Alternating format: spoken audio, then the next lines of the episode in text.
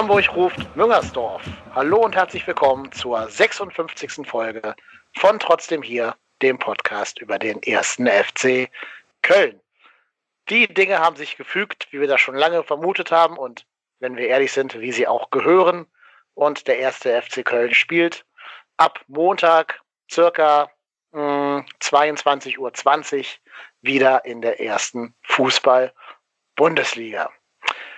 Diesen, dieses große Event möchte ich natürlich zum Anlass nehmen, das nicht alleine zu besprechen, sondern habe mir erneut einen Gast eingeladen und erneut ist der Marco at Ruhrpott Hennes bei mir. Hallo Marco. Hi, danke für die Einladung.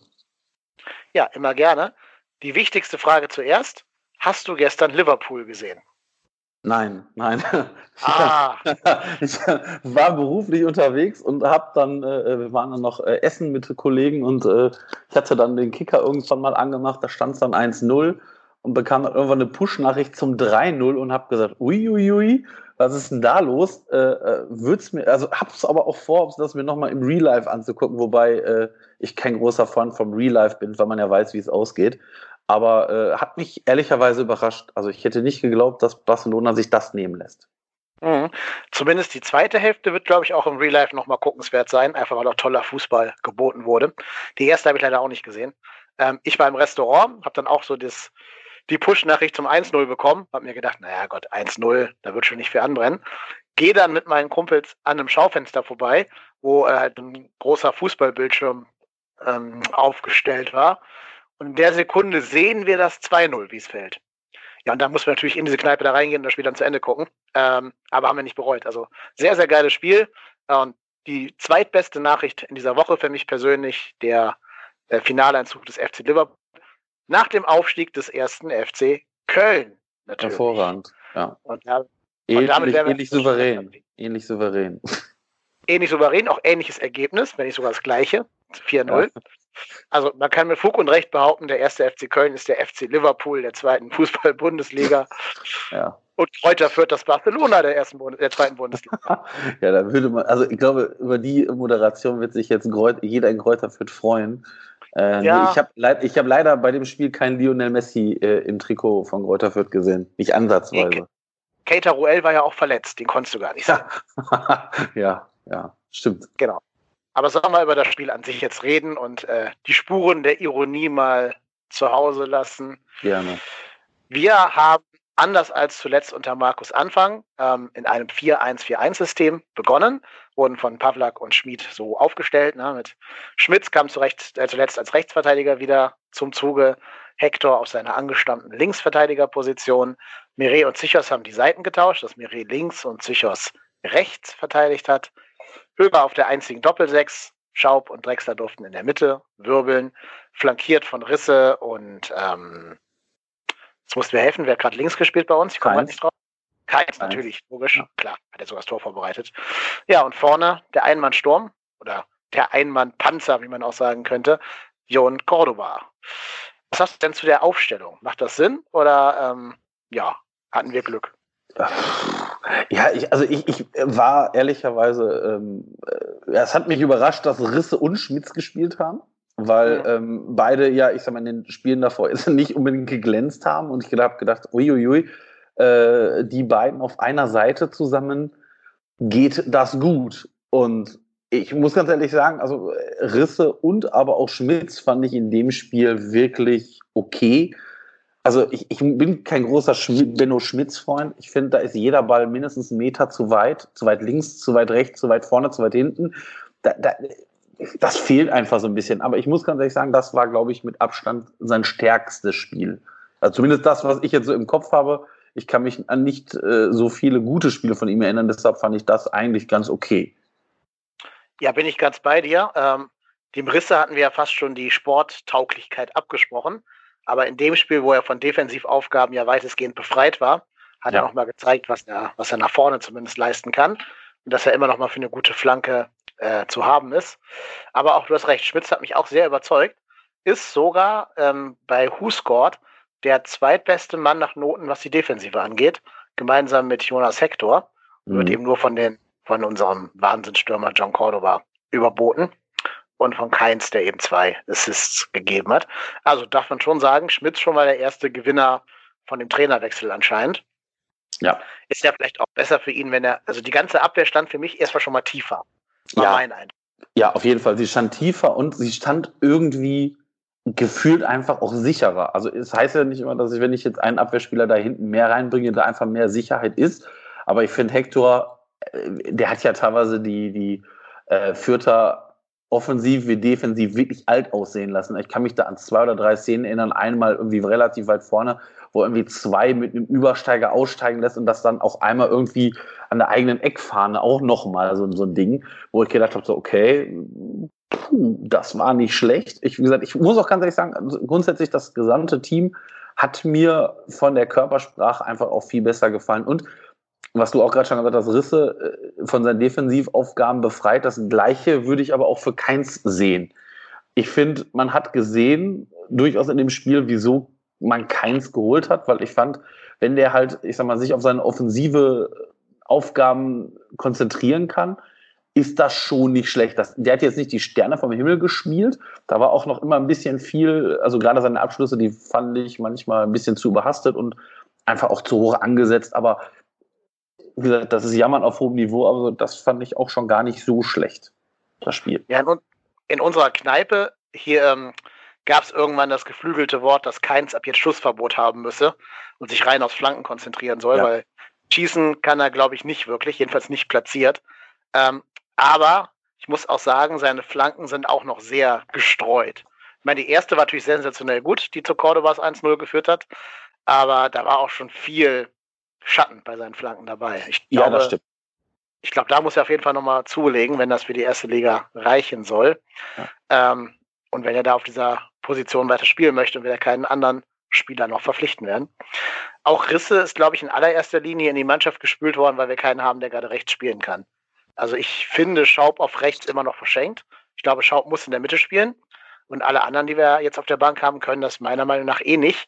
Da blieb ja fast nur Risse dann. Ja, ja. Ich, glaub, ich glaube auch Risse, ich meine, äh, wenn man da mal sieht, wen wir auf der Bank haben, dann ist es mit Terodde, Cosiello, Öschan, Sobich, Geis, Hauptmann. Es sind ja alles, ich sag mal, Öschan, Cosiello, Hauptmann und Geis, das sind ja alles zentrale Mittelfeldspieler, die vielleicht auch außen spielen können, aber ich glaube, das wäre dann des Guten zu viel gewesen. Also ich fand, Risse hat das gar nicht schlecht gemacht. Ähm, und hat ja auch 90 Minuten durchgespielt. Also, nee, Quatsch, gar nicht, stimmt gar nicht. Der ist ausgewechselt worden für Özcan, genau. ne? Ja. genau. Ja, also, also ich muss ganz ehrlich sagen, Risse hat mir wirklich gefallen. Das fand ich gar nicht, fand ich gar nicht verkehrt. Ähm, aber wie gesagt, ich muss ganz ehrlich sagen, also ich glaube eigentlich, wenn man es mal ganz ehrlich sehen will, ist an dem Spieltag war die Gegenwehr des Gegners aber auch begrenzt. Ich glaube, wir haben, wir haben den Fürtern relativ früh mit dem 1-0 wirklich den Stachel gezogen, weil ich, ich sag mal, mit dem Tor in der achten Minute war natürlich da auf einmal auch relativ schnell irgendwie die Luft raus. Und dann haben wir ja im Gegensatz zu den anderen Spielen allerdings auch so nach ein, zwei Minuten wieder angefangen, Fußball zu spielen. Man hat so, also nach, nach dem, nach dem 1-0 ging es wieder so eineinhalb Minuten, zwei Minuten so, wo ich gedacht habe, so, bitte nicht schon wieder. Da hatten wir, haben wir uns wirklich doch ein bisschen zurückgezogen, aber dann doch wieder angezogen und hatten ja dann gerade auch vor dem, vor dem, äh, vor dem Eckball, der zum 2-0 geführt hat, ja doch durchaus die eine oder andere Chance.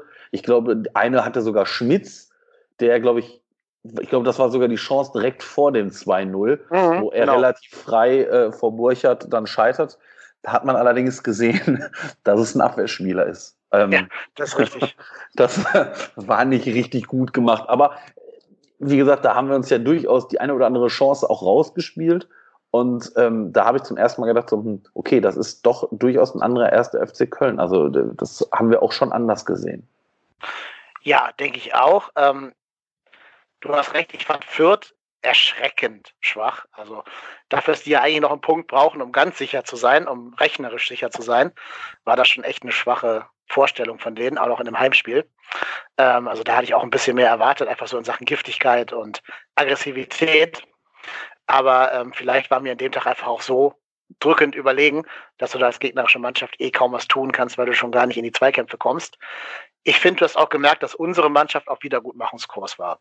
Also ähm, ich will gar nicht sagen, dass das Spiel besser war als das Spiel gegen Darmstadt, weil ich finde, wir haben gegen Darmstadt auch gut gespielt, nur halt die Tore nicht geschossen. Und hier haben wir sie eben geschossen. Aber so in der gesamten Körpersprache und eben auch diesem, was du gerade gesagt hast, diesem Nicht-Nachlassen nach dem 1-0 oder wieder zulegen nach einer ganz kurzen Phase des Abbaus, äh, hat man schon gemerkt, glaube ich, dass die Mannschaft hier auf jeden Fall nichts anbrennen lassen will und auch den mitgereisten Auswärtsfans sich wieder mit denen versöhnen möchte. Ja, ja, auf jeden Fall. Also wie gesagt, ich, ich glaube nicht, dass die Mannschaft gegen Anfang gespielt hat, das bezweifle ich, weil ich glaube, äh, die, die, die haben genug Druckmittel, um gegebenenfalls einen Trainer loszuwerden. Ich glaube, das muss sich nicht in schlechten Spielen manifestieren. Und ich glaube auch, dass Anfang nicht über das Darmstadt-Spiel gestolpert ist. Ich glaube, also ich glaube, Markus Anfang ist zweimal von, von Armin Fee angezählt worden. Und ich glaube, Armin Fee hat dann einfach gemerkt, oh, oh, das nimmt hier kein gutes Ende, wenn das in die erste Liga geht. Und ähm, naja, also ich, ich bin immer vorsichtig, wenn man so, wenn man dann so Sätze aus der Kabine hört. Ich glaube, Marco Höger war da ja, ich sag mal, sehr exemplarisch. Der hat da ja doch schon deutlich gegenüber Markus Anfang auch mal ausgeholt. Ich glaube, beratungsresistent äh, oder irgendwas in der Art kam er von ihm. Hat er sich ja jetzt, äh, hat er sich ja jetzt mehr oder weniger für entschuldigt. Aber das zeigt ja schon, dass Markus Anfang in der Kabine jetzt auch nicht bei allen Spielern das Standing hatte. Und äh, ich sag mal, dass Modest kein großer Anfangfreund ist, ich glaube, dafür muss man jetzt kein, kein ausgewiesener Fachmann sein, um das zu sehen. Und ich glaube einfach, dass Markus Anfang auch dann über so Spieler wie, wie Hector, ich glaube auch ein Hector, den hat, dem hat das nicht Spaß gemacht, auf sämtlichen Positionen gespielt zu haben. Weil ich glaube, gefühlt hat Hector ja bis auf Stürmer in dieser Saison schon alles gespielt. Und ähm, ich glaube, dass das, auch wenn vielleicht der Hector das spielerisch kann, von der Spielintelligenz her, dass aber einem Spieler auch irgendwann auf die, auf die Nerven gehen kann. Und ich glaube auch, dass äh, das natürlich auch vielleicht ein Grund dafür ist, dass Hector dann seinen Nationalmannschaftsplatz verloren hat. Mit, mit der Tatsache, dass er zweite Bundesliga spielt. Weil ich glaube, wenn er nur hinten links gespielt hätte, weiß ich nicht, ob Löw ihn dann nicht nominiert hätte. Also ob er ihn nicht nicht nominiert hätte, so. Aber. Ja, also ich glaube, er ist eher Opfer von Löws Frühjahrsputz geworden. Der hat ja einige alte Spieler, also alten Anführungszeichen, aussortiert unter anderem ja auch sehr geräuschlos ein Sami Kedira, was kein Mensch so richtig mitgekriegt hat. Und natürlich ganz prominent die drei Bayern-Spieler. Und ich denke, da war äh, Hector einfach so ein Opfer, was du bringen kannst, ohne dass da irgendjemand Stress macht. Ähm, aber ich glaube sowieso, dass Jonas Hector, keine Ahnung wie viele Spiele, aber 100 Prozent mehr Länderspiele gemacht hat, als er in seinem Leben hätte erwarten können. Insofern Stimmt, soll er sich ja. freuen. Soll sich freuen, soll dankbar sein, soll sich immer an seinen Italien, äh, seinen Elfmeter gegen Italien erinnern, gegen Gigi Buffon. Und das kann er dann, glaube ich, mit an sein Karriereende in sich tragen. Aber ich finde es ganz gut, dass er sich jetzt rein auf den FC konzentrieren kann und nicht noch durch Baku und Färöer tingeln muss. Ja. Ähm, genau. Haben wir denn irgendwelche Auswirkungen vom Trainerwechsel schon sehen können nach so kurzer Zeit? Ja, ich, ich, ich habe auch überlegt, ob man, ob das jetzt, ich, ich sag mal, ob das Spiel jetzt wirklich ein Pavlak-Spiel ist, weiß ich nicht, weil dafür war, glaube ich, auch die Zeit zu gering. Ich glaube, ähm, Pavlak hat ja auch in seiner, in seiner Pressekonferenz gesagt, wir machen jetzt hier keine äh, taktischen Wunderdinge und jetzt nichts, was wir, wir holen jetzt nicht die große Taktikkeule raus. Und ich glaube, das ist auch logisch, weil das Team hat jetzt äh, 31 Spiele in zwei Systemen gespielt, also entweder dem 4-1-4-1 oder in dem 3-5-2. Und da jetzt was völlig anderes zu machen, ich glaube, das wäre auch nach hinten, hätte nach hinten losgehen können. Und ich glaube einfach, dass Pavlak zumindest äh, so gut und so schlau ist, dass er halt den Fehler nicht macht, sich da irgendwie selber ans Messer zu liefern. Und ja. ähm, wie gesagt, ich muss ganz ehrlich sagen, macht auf mich einen aufgeweckten, aufgeräumten Eindruck in den Pressekonferenzen und auch so in den O-Tönen, die er dann gibt. Äh, zum Beispiel auch, dass er nach dem Spiel sagt, naja, äh, auf, angesprochen irgendwie darauf, dass er jetzt der erste Trainer ist, der direkt mit seinem ersten Spiel aufgestiegen ist, sagt er, naja gut, ich habe jetzt hier nur ein 32. zu verantworten. Die anderen 31 Spiele habe ich halt nicht zu verantworten.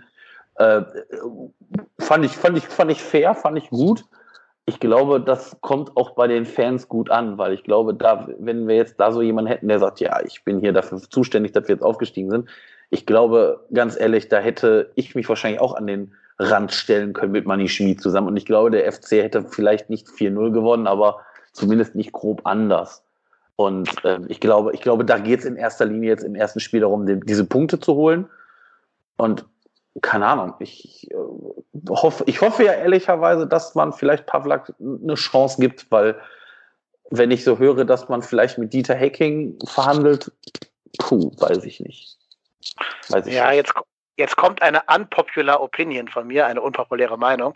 Äh, nichts gegen Pavlak. Ich kann den gar nicht wirklich einschätzen. Ich habe seine Arbeit bei der U21 aus der Ferne äh, beobachtet und kann jetzt nicht sagen, für welchen Fußball der steht. Keine Ahnung. Und will ihn auch nicht nach einem Spiel jetzt in irgendeiner Art und Weise beurteilen. Vor allen Dingen glaube ich, dass er in der Kombi mit ähm, Schmid schon eine gute, ein gutes Duo ist, weil Schmid natürlich sehr viel Erfahrung mit dieser Mannschaft und der Bundesliga als solches hat. Das würde schon gut passen. Aber, jetzt kommt ein Aber. Ich glaube tatsächlich, wenn wir die Chance auf einen Dieter Hacking hätten, würde ich das doch ernsthaft in Erwägung ziehen. Also immer unter dem Vorbehalt, was die nächsten beiden Spiele noch so bringen werden. Ne? Wenn wir uns mhm. jetzt komplett überzeugend 10 zu 0 durch die Liga schießen, okay. Aber ich glaube, was du am meisten brauchen wirst in den nächsten zwei Bundesliga-Saisons, wenn du den Klassenerhalt schaffen willst, ist Stabilität und ist Ruhe. Und ich glaube, wenn du diese beiden Kriterien auf die Top 1 deiner Suchliste schreibst, dann ist Dieter Hecking genau der Mann für Ruhe, Seriosität und halt erstmal hinten sicher stehen. Also ich glaube, passen könnte das. Ja, ja, ich, ich, ja, ja, vielleicht kann das, ja, vielleicht hast du recht, äh, dass das natürlich, äh, vielleicht ist auch der Schritt jetzt für Pavlak dann auch zu groß und wenn wir dann, ich sag mal, nach zehn Spieltagen wieder abgeschlagen letzter sind, uns ärgern, wieso haben wir nicht den, den, ich sag mal, den erfahrenen Trainer geholt, der auch vielleicht bei den, bei dem einen oder anderen Spieler doch nochmal ein anderes Standing hat. Ja, kann, das kann sein, ja. Ja, ja, klar. Wir werden es erleben. Ähm, ich traue Armin Fee, Armin Fee schon zu, dass er auch einem Pavlak eine Chance geben würde. Also Fee ist ja schon auffällig dadurch, dass er sich quasi nicht reinreden lässt von irgendwelchen Boulevardmedien oder so. Insofern ähm, glaube ich, wenn er überzeugt ist von Pavla, kriegt er auch seine Chance. Und wenn nicht, glaube ich, müssen wir schon gucken, dass wir da irgendeinen ja, seriösen und dann doch eher so auf, auf Ruhe bedachten Trainer verpflichten. Zumindest für zwei Jahre. Danach kannst du immer noch gucken, ob du dich dann irgendwie mal langsam ja. nach vorne entwickeln möchtest. Ja, Dafür würde ich auch sagen, ist Hacking der falsche Mann. Aber so zum, zum Ruhe reinbringen, zum Beruhigen, vielleicht gar nicht so schlecht. Na, wir werden gespannt sein. Was erwartest du für das Spiel gegen Regensburg? Sollten wir mal ein paar junge Leute ranlassen oder doch mit den alten verdienten Helden nochmal so ein zwei letzte Abschiedsspiele? Ja, also ich, also ich, ich hoffe irgendwie auf so ein Mischmasch. Also ich hätte mich wirklich gefreut, wenn Matze Lehmann im Kader gestanden hätte und Matze Lehmann in, äh, weiß ich nicht, der 91. Minute eingewechselt worden wäre, die Kapitänsbände übernommen hätte und uns Matze Lehmann somit zum Aufstieg, auf, Aufstieg gespielt hätte. Ähm, also ich glaube schon, dass Lehmann vielleicht doch nochmal so sein Abschiedsspiel bekommen wird. Finde ich, fände ich auch okay, ähm, weil Lehmann hat jetzt auch nicht, ich sag mal, auch wenn es nicht in diesem Jahr war, aber doch durchaus in den letzten Jahren unser Spiel mitgeprägt, in Anführungsstrichen. Und da finde ich es dann, fände ich es fair, wenn man ihm halt einfach nochmal so, so den letzten Moment, äh, weiß ich nicht, auch gerne zu Hause gegen Regensburg irgendwie gibt. Ob er dann eingewechselt wird oder von Anfang an spielt, ist mir eigentlich egal. Ich würde mir aber gerne ein paar Junge wünschen. Also so ein Katterbach würde ich gerne mal zumindest vielleicht für 30, 40 Minuten sehen.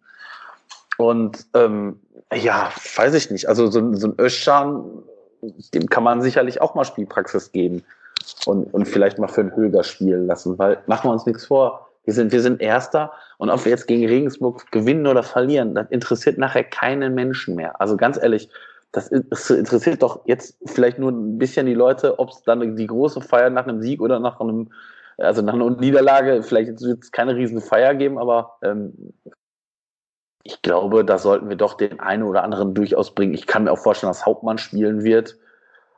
Kessler vielleicht nochmal im Tor. Ähm, mal sehen. Also ich glaube eher gegen Regensburg als gegen Magdeburg, weil je nachdem, am letzten Spieltag kann es für Magdeburg ja noch um alles gehen. Und deshalb würde ich tendenziell eher, eher das Spiel gegen Regensburg nutzen, um da mal vielleicht junge Leute zu präsentieren. Sehe ich genau wie du. Vor allem, weil du da nicht in den Wettbewerb eingreifst, genau. dass, wie du ja. schon gesagt hast, für Regensburg einfach um gar nichts geht. Die können maximal noch äh, Fünfter werden. Das wäre natürlich gut für ihr TV-Geld, aber ja, ob du jetzt Fünfter wirst oder Achter, ist nur Overwatch in der zweiten Bundesliga. Genau, während Magdeburg ja noch echt jeden einzelnen Punkt brauchen wird, um die Relegation noch irgendwie klar zu machen. Ja. Äh, wenn wir Glück haben, oder was heißt, wenn wir Glück haben, nein, das kann uns ja egal sein, aber vielleicht ist am letzten Spieltag auch für die schon der Ofen aus. Nämlich, wenn sie nicht gewinnen und Ingolstadt dann drei Punkte holt im 32. Spieltag, dann wäre Magdeburg schon weg und dann wäre dieses Spiel auch ohne Relevanz. Aber weiß ich nicht, ob das so kommt. Ähm, Ingolstadt spielt gegen, ich gucke gerade mal nach, gegen wen die spielen. Die spielen ähm, auswärts, nee, zu Hause gegen Darmstadt, den, den FC Köln-Bezwinger. Und Magdeburg spielt gegen den anderen FC Köln-Bezwinger, Union Berlin, in Berlin, für die es halt auch noch um alles geht. Ja. Ja, ja, ja, klar. Also ich, ich, also ich, ich weiß nicht, ich hätte jetzt fast gesagt, wenn Magdeburg absteigt, tut mir das nicht weh. Ich meine, auch wenn sie drin bleiben, tut mir das erstmal nicht weh, weil nächstes Jahr eine Liga höher spielen. Ähm, ist mir ehrlich, also ganz ehrlich, wer von den Teams da unten absteigt, das ist mir fast völlig egal. Ob es jetzt dann 1000 Ingolstadt oder Magdeburg ist. Auf Wiedersehen. ganz ehrlich. Ich habe jetzt mit keinen der drei Mannschaften irgendwie jetzt äh, große Sympathien oder Antipathien. Ja, ich habe ja eher so den Blick nach oben, weil ich natürlich eine geradezu diebische Schadenfreude hätte, wenn der HSV nicht aufsteigen würde. Das wäre Des, natürlich deswegen muss Union Berlin eigentlich gewinnen gegen, äh, gegen Magdeburg eben. Ja. Das tut mir dann zwar leid für alle Magdeburger, aber wenn sie tröstet, heute kam ein Kurzpass raus vom Rasenfunk, wo es nur um den ersten FC Magdeburg ging, also zumindest schwerpunktmäßig. Der sei hier jedem Hörer und jeder Hörerin mal empfohlen, die sich mit diesem Verein ein bisschen mehr auseinandersetzen wollen, als wir das anscheinend bereit sind zu tun. Aber also meine Priorität liegt schon darüber, dem HSV eine lange Nase zeigen zu dürfen. Wir können ja mal gucken, was sagst du denn realistisch, wer von den anderen drei Mannschaften das Aufstiegsrennen für sich gewinnen wird? Ich habe gerade schon gesagt, Union spielt gegen Magdeburg, äh, Hamburg spielt in Paderborn gegen den direkten Konkurrenten am 32, äh, 33. Spieltag. Und am Spieltag danach spielt der HSV gegen Duisburg. Union muss in Bochum ran und Paderborn muss in Dresden ran. Also ich würde mich, ich würde mich auch die, also äh, ja, ja. Also wie, wie sage ich das jetzt? Also ich würde mich schon freuen, wenn es der HSV nicht packen würde. Einfach, weil die Hamburger ja gerade auf Twitter auch ein Volk sind, die sich über jeden Scheiß aufregen. Da wird ja bei der Meister, also bei der in Anführungsstrichen Meisterfeier der Kölner ist dann in der Kabine Hamburg meine Perle gesungen worden. Da regen die sich drüber auf ja, Hut ab. Da kann ich nur zweimal meine Hände klatschen und denken so, ja Leute, habt ihr, also wenn ihr wirklich nichts anderes zu tun habt, als euch über so eine Scheiße aufzuregen, äh, was denn die Spieler des ersten FC Köln da gerade für eine Playlist hören, ähm, ja, weiß ich nicht. Also auf der anderen Seite würde ich aber gerne den HSV mit hochnehmen, weil er mir mehr gibt als Paderborn und Union Berlin, um ehrlich zu sein. Ja. Also ich, finde, ich finde, der HSV gehört auch durchaus wie der 1. FC Köln in die Bundesliga, aber nach der Saison wäre es nicht unberechtigt, wenn sie da nicht hochgehen. Mhm. Und ich ja. kann mir durchaus vorstellen, dass Paderborn gewinnt und Union gewinnt, jetzt im, im, äh, im vorletzten Spiel. Und damit wäre ja schon für den HSV der Ofen aus, weil ich glaube, ja. klar, klar schlechtere Tordifferenz gegen Union Berlin ich glaube, 15 Tore oder so. Mhm, genau. Und äh, Paderborn hätte dann ja vier vor und Union drei plus bessere Tordifferenz. Das äh, wäre schon bitter für den HSV. Mhm. Also ich glaube es nicht. Ich glaube, dass der HSV sich irgendwie immer durchmogeln wird. Ähm, sei es mit jetzt einem Punkt gegen Paderborn und dann die anderen verlieren sich in die Relegation oder sowas. Ähm, kann ich mir gut vorstellen. Also, dass Union dann gar nichts mehr holt. Einfach weil der HSV so ein, ja, der ist halt einfach wie so eine schwarze Katze, die dauernd auf die Füße fällt und immer irgendwie es schafft. Aber ich muss natürlich auch sagen, eine Relegation Hamburg gegen Stuttgart, das wäre schon, also der Sadist ja. in mir würde gerne die Welt an dieser Stelle brennen sehen. Äh, das wäre schon, also für einen neutralen Zuschauer, dem das alles vollkommen wurscht sein kann, wäre das schon ein cooles Spiel, oder zwei coole Spiele, Hamburg gegen Stuttgart. Ähm, ich persönlich, wenn ich jetzt mal rein auf den ersten FC Köln gucke und so komplett machiavellistisch an die Sache rangehe, müssen wir uns ja eigentlich wünschen, dass Paderborn und Union aufsteigen. Einfach damit wir nächstes Jahr zwei Mannschaften haben, die hinter ja. uns landen ja. können. Weil du beim HSV ja auch nie weißt, wie viel Geld der Kühne locker macht und wie viele Spieler noch kommen. Und was ich ja auch sagen muss, bei aller Häme und aller Kritik über den HSV, die haben eine deutlich potenzialträchtigere Mannschaft als wir im Moment, wenn ich mal ganz ehrlich bin. Die haben natürlich ein bisschen unterperformt, klar, aber die haben auch die jüngste Mannschaft im gesamten deutschen Profifußball. Und ich glaube, da sind halt Formschwankungen relativ normal. Ja, das stimmt. Ja, klar. Die haben auch die jüngste Mannschaft und aber ich, ich sag mal, da werden ja auch nicht alle bleiben. Also ich glaube, der Li Kwang Dingsbumskirchen, der äh, Südkoreaner, ist ja weg. Äh, Lasogga ist weg. Ähm, Art, ist, Art ist weg. Holtby ist weg. Mangala ist weg. Ja, und ganz ehrlich, dann, dann ist das eine junge Mannschaft, aber da ist jetzt auch nichts, wo ich jetzt irgendwie richtig denke, so, hui, hui, hui, hui, hui. Da müssen wir aber vor zittern. Also, äh, wenn man, und wenn man dann noch überlegt, dass äh, äh, Santos äh, auch wahrscheinlich weg sein wird, wie man so hört, ja, dann ist das keine Truppe, wo ich irgendwie Angst vorhaben müsste. Nö, Angst habe ich vor denen auch nicht. Ähm, und gerade halt auch, was so junge Spieler wie Ab eben dann meiner Meinung nach falsche Karriereoptionen treffen und zu den Bayern wechseln mit Anfang 20 oder, oder Ende 19 so. Ähm, ich denke, die haben so ein paar Spieler, wo ich mir denken könnte, dass die in einer guten Mannschaft besser wären. Also wenn zum Beispiel so ein Van Drongelen jetzt zu, sagen wir mal, Eintracht Frankfurt wechseln würde, dieses Jahr, dann glaube ich, wäre der ein guter, solider äh, Innenverteidiger, der einfach in Hamburg Pech hat, dass da dauernd irgendwelche Stürmer frei auf ihn zulaufen dürfen. Genau wie Poddersbeck. Also Poddersbeck in einer guten Mannschaft, die so ein bisschen mitspielt, so Leverkusen oder so, könnte ich mir gut vorstellen. Und äh, davon, von diesem Kaliber haben die ein paar. Also auch Jatta wird ja immer stärker, immer besser. Deswegen so rein von dem Spielermaterial her finde ich den HSV gar nicht mal schlecht.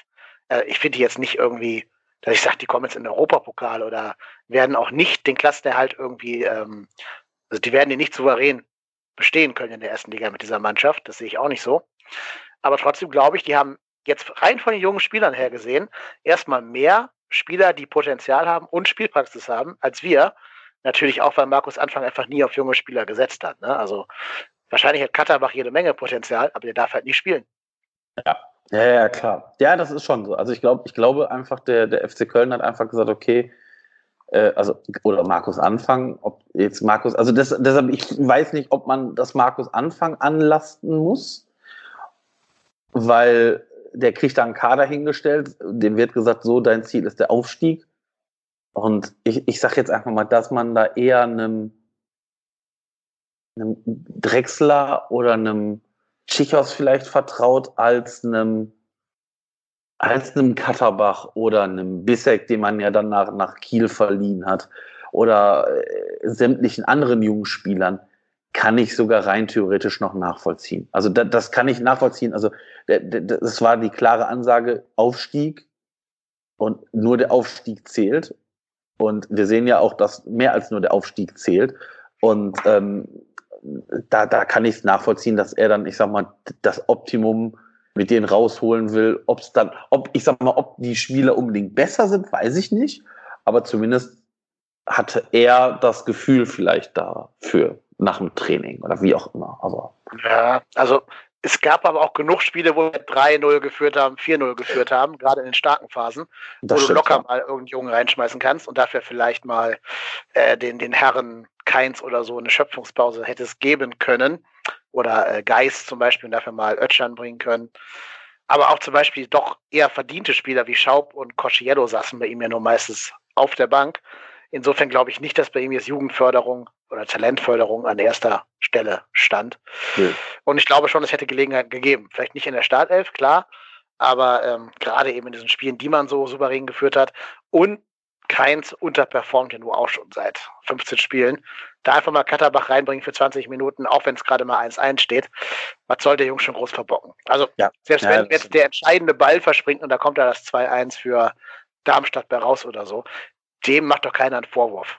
Nee, das, das sehe ich auch so, ja. Ja, ja, das, das glaube ich auch. Also ich glaube auch, dass man eher den, den jungen Spielern ja auch Fehler verzeiht, als einem Tschichos, Drexler, wie auch immer sie alle heißen, die erfahrenen Höger und, und Co. Ja, das stimmt. Ja, klar. Das äh, kann man durchaus so sehen, ja. Genau, das ist es nämlich.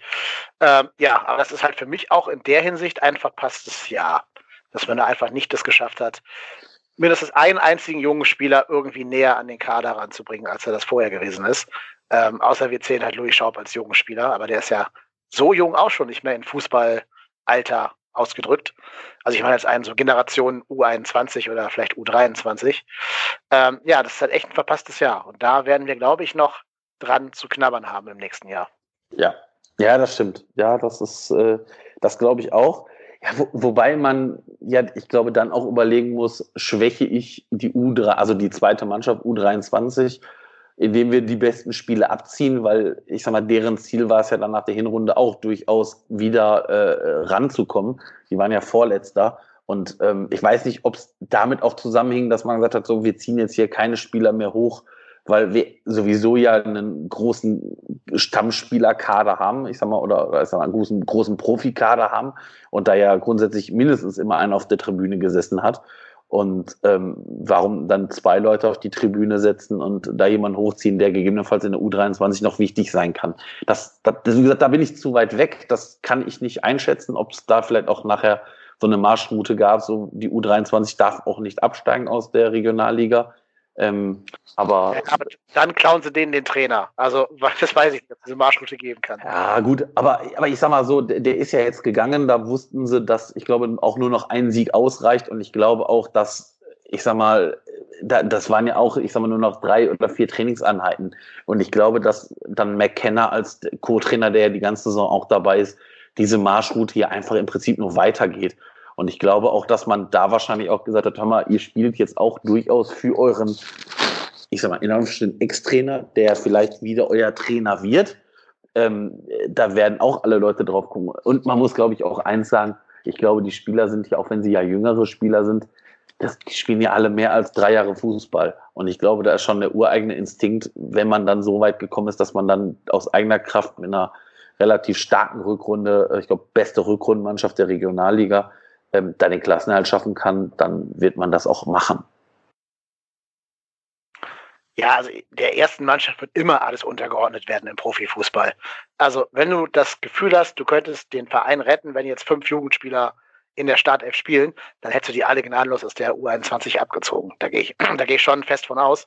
Wenn du jetzt sagst, du willst irgendwie, keine Ahnung, alle Stürmer verletzt und Prokop muss vorne spielen oder so, dann wird das immer die ja. erste Priorität sein, weil da auch das große Geld dran hängt. Also auch die stimmt, erste Mannschaft, die erste und zweite Liga spielt, das ist finanziell einfach so ein Unterschied. Ähm, und insofern musst du das dann eigentlich aus wirtschaftlichen Gründen allein schon machen.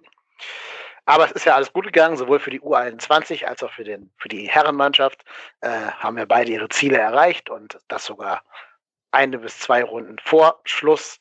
Und insofern können wir dann jetzt positiv in die Saison schauen. Ähm, ich denke, wir haben das Wichtigste besprochen oder hast du noch irgendein Thema, das dir auf der Seele brennt? Nee, nee. ich glaube, wir haben alles soweit besprochen. Den Rest werden wir dann sehen. Armin Fee hat ja gesagt, er möchte jetzt zeitnah das Trainerthema klären und danach dann die Spieler verpflichten. Man darf gespannt sein mhm. in beide Richtungen. Ja, das wird auch ein, denke ich, sehr ereignisreicher Sommer für uns. Eine Frage habe ich aber doch noch. Hast du Aufstiegseuphorie? Also hast du gerade schon so richtig Vorfreude und Bock und so? Oder hast du eher so dieses Gefühl von, meh? Also, äh, ganz ehrlich, also an dem Montag habe ich mich durchaus am Fernseher schon gefreut, ähm, weil irgendwie das äh, fällt ja doch durchaus Last von einem ab. Also wenn man mal ganz ehrlich ist, seit dem Hamburg-Spiel, also bei dem Hamburg-Spiel habe ich gedacht, okay, wenn wir das gewinnen, dann ist uns der Aufstieg eigentlich nicht mehr zu nehmen. Und dann, dann patzt man, dann patzt man nochmal, dann patzt man nochmal. Und da habe ich nachher gedacht, so, oh, oh, oh. Ich meine, wenn man es mal ganz ehrlich ist, wäre wär die Konkurrenz nicht auch teilweise so grottenschlecht gewesen. Wir haben immer noch einen Punkteschnitt von unter zwei. Ähm, das ist nicht, also das ist jetzt ja nicht souverän. Und Euphorie, ich weiß nicht, ich freue mich wieder auf die, ich freue mich wieder auf die erste Liga, auf anständige Anstoßzeiten durchaus auch interessantere Gegner, ähm, größere Stadien, gleich mehr Chancen auf Tickets. Ähm, aber äh, ich muss ganz ehrlich sagen, ich bin, ich bin gespannt, wie sich der Kader entwickeln wird, weil ähm, ob jeder bleiben wird, ob vielleicht wir für den einen oder anderen doch ein Angebot bekommen, wo wir sagen, okay, dann äh, auf Wiedersehen. Ähm, aber ich bin mal, ich bin, wie gesagt, ich glaube, wichtig wird wirklich sein, wen wir als Trainer bekommen.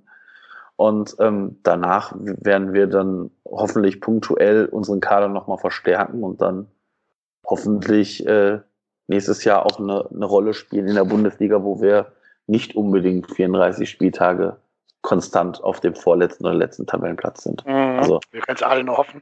Ich habe gerade spaßeshalber mal nachgeschaut.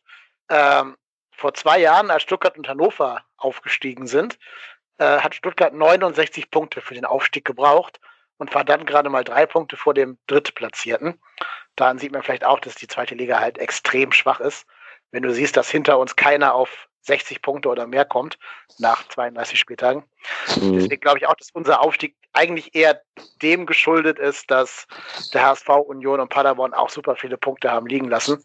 Ja. Aber äh, gut, wir müssen einfach die Geschenke auch annehmen. Das haben wir jetzt getan gegen Fürth und da entsprechend nochmal eine Duftmarke gesetzt. Und ich denke halt auch, die Mannschaft steht in der Pflicht, dann jetzt gegen ihre oder entgegen ihrer Gewohnheit auch mal die Spiele zu gewinnen, in denen es für sie um nichts mehr geht, weil da sind wir sonst immer sehr schlecht gewesen in der Disziplin. Einfach weil ich glaube, du musst diese Euphorie mal entfachen. Also ja. ich glaube, du musst sogar schon nochmal zweimal relativ überzeugend und souverän und hoch auch gewinnen, um den Fans so ein bisschen Euphorie und Hoffnung für die erste Liga zu geben. Ja, oder, oder halt zumindest, ich sag mal, einen ansprechenden Fußball. Also ich, ich glaube schon, dass man, ich glaube, jeder Spieler will ja auch, ich sag mal, kriegt man dieses hässliche Radkappengedöns da von der zweiten Liga.